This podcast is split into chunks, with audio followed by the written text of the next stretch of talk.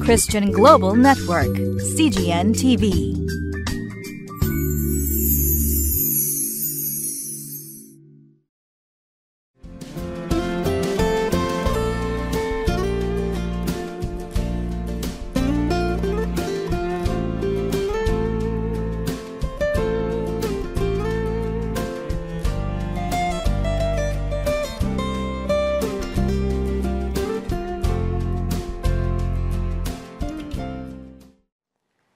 皆さんこんにちは。今日は待ちに待ったイースターです。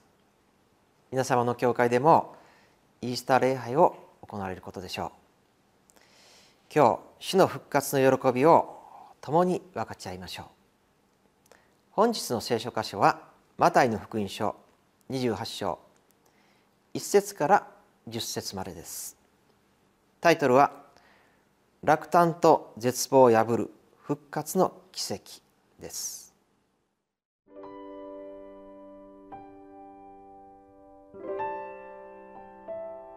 マタイの福音書28章1節から10節。さて安息日が終わって週の初めの日の明け方マグダラのマリアと他のマリアが墓を見に来た。すると大きな地震が起こった。それは主の使いが天から降りてきて、石を脇へ転がして、その上に座ったからである。その顔は稲妻のように輝き、その衣は雪のように白かった。万兵たちは見つかいを見て恐ろしさのあまり震え上がり死人のようになった。すると、見つかいは女たちに言った。恐れてはいけません。あなた方が十字架につけられたイエスを探しているのを私は知っています。ここにはおられません。前から言っておられたように、蘇られたからです。来て、収めてあった場所を見てごらんなさい。ですから、急いで行って、お弟子たちにこのことを知らせなさい。イエスが死人の中から蘇られたこと、そしてあなた方より先にガリラヤに行かれ、あなた方はそこでお会いできるということです。では、これだけはお伝えしました。そこで彼女たちは恐ろしくはあったが、大喜びで急いで墓を離れ、弟子たちに知らせに走っていった。すると、イエスが彼女たちに出会って、おはようと言われた。彼女たちは近寄って見足を抱いてイエスを拝んだ。するとイエスは言われた。恐れてはいけません。行って私の兄弟たちにガリラヤに行くように言いなさい。そこで私に会えるのです。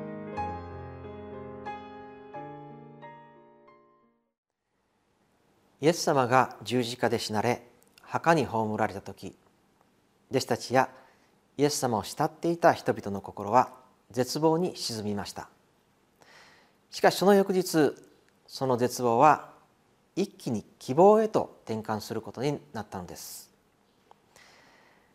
安息日が終わった翌日日曜日の朝マグダラのマリアと他のマリアがイエス様が葬られた墓へと急いでいました。しかしその時この女性たちは間もなく劇的な出来事に立ち会うことになろうとは夢にも思っていなかったんですね。彼女たちが墓へ向かったのはあくまでも亡くなられたイエス様の体に香油を塗ろうとしていただけです。復活のイエス様に会おうなどとは全く考えていなかったんです。マリアたちが墓に到着するとその時地震が起こり見つかいが墓を封印していた大きな石を転がしたのです。そして見つかいはマリアたちにこう言いましたここにはおられません。前から言っておられたようによみがえられたからです。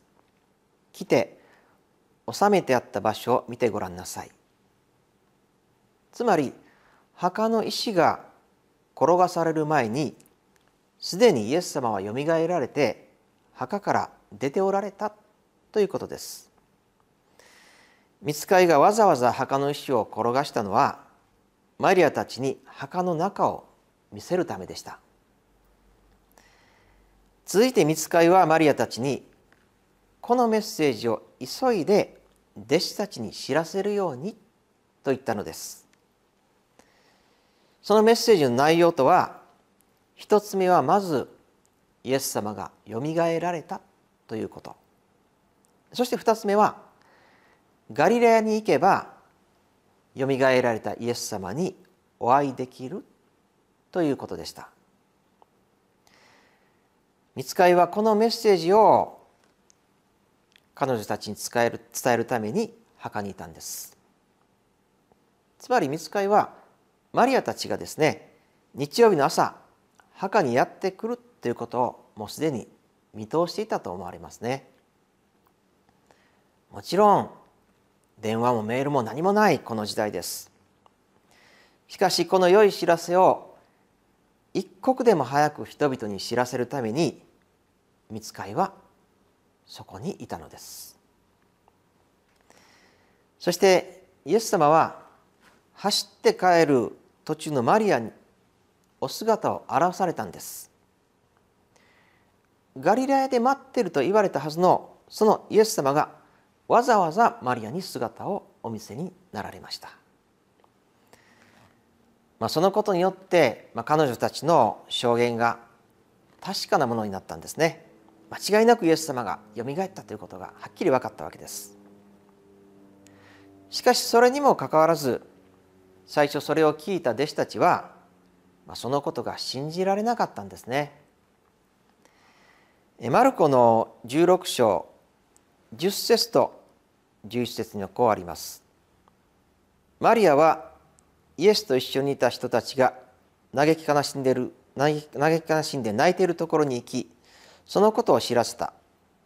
ところが彼らはイエスが生きておられお姿をよく見たと聞いてもそれを信じようとはしなかった、まあ、弟子たちは最初そのことを聞いても信じられなかったのです。しかしそれでも弟子たちはガリラへ行ったようですね。そこでイエス様に会うことができたわけです。今日の箇所から教えられることがあります。それはまずこの世界には良い知らせがあるんだということです、まあ、一般の歴史ではイエス・キリストが歴史上の人物であるということは学ぶでしょう。そしてそのイエス・キリストが十字架上で亡くなられたということも学ぶと思います。しかし多くはそこで止まってしまうんですね。でも本当に大事なことはその後なんです。イエス様が十字架で死なれただけでなくよみがえったということです。イエス様が十字架で死なれただけではまだ福音良い知らせにはなっていないのです。復活があって初めて福音は完成します。そしてこの福音がある限り世界には希望があるのです。どんなに暗闇の世界であっても時代であっても福音は人間にとって最後の希望となるのです。そして私たちは今のこの世界には良い知らせがあるのだということをはっきりと知っておかなければならないのです。その良い知らせ。その希望とは日曜日の朝マリアたちが空の墓の前に立っているという一枚の絵のような風景に表されているのです。次にこの良い知らせは急いで伝えなければならないのです。そしてそれを伝える者の足は幸いであるということです。見つかりからこのメッセージを聞いたマリアたちは走っていったとありますね。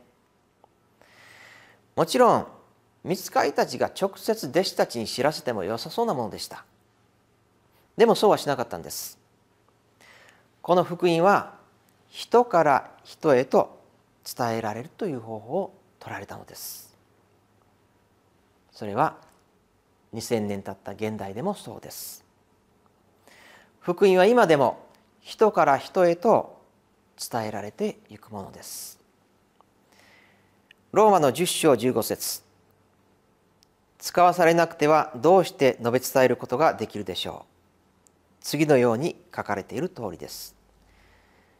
良いことの知らせを伝える人々の足はなんと立派でしょう。この良い知らせとそしてそれを伝える足。この2つが時代を超えた私たちの希望であるのです。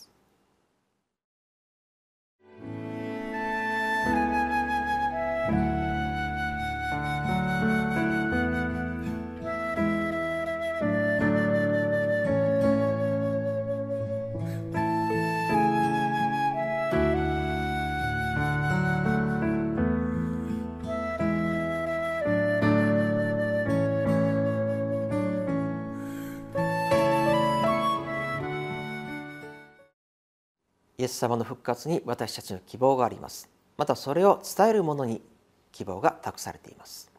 お祈りいたします。愛する恵み回転のお父様感謝いたします。あなたはイエス様を墓の中からよみがえらせよみがえらせられました。それが2000年経った今も私たちの大きな希望となっております。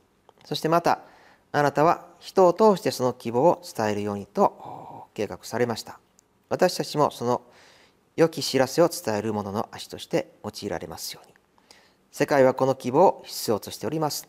どうぞ私たちの足がそこに届くことができるように導いてください。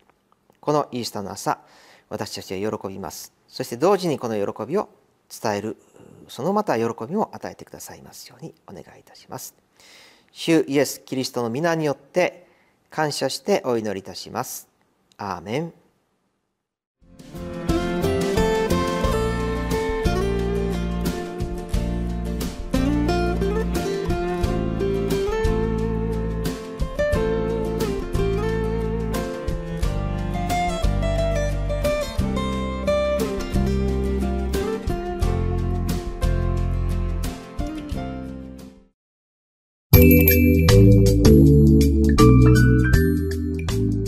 Christian Global Network, CGN TV.